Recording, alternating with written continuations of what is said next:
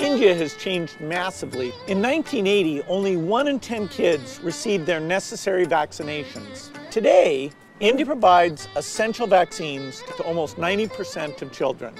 It's mind-blowing. India is also educating way more children than ever before.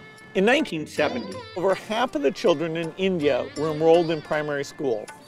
Today, primary school enrollment is nearly 100%.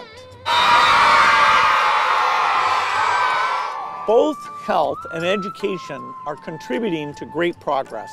You see it in the number of people living on less than $2 a day. In 1980, 60% of Indians lived on less than $2 per day.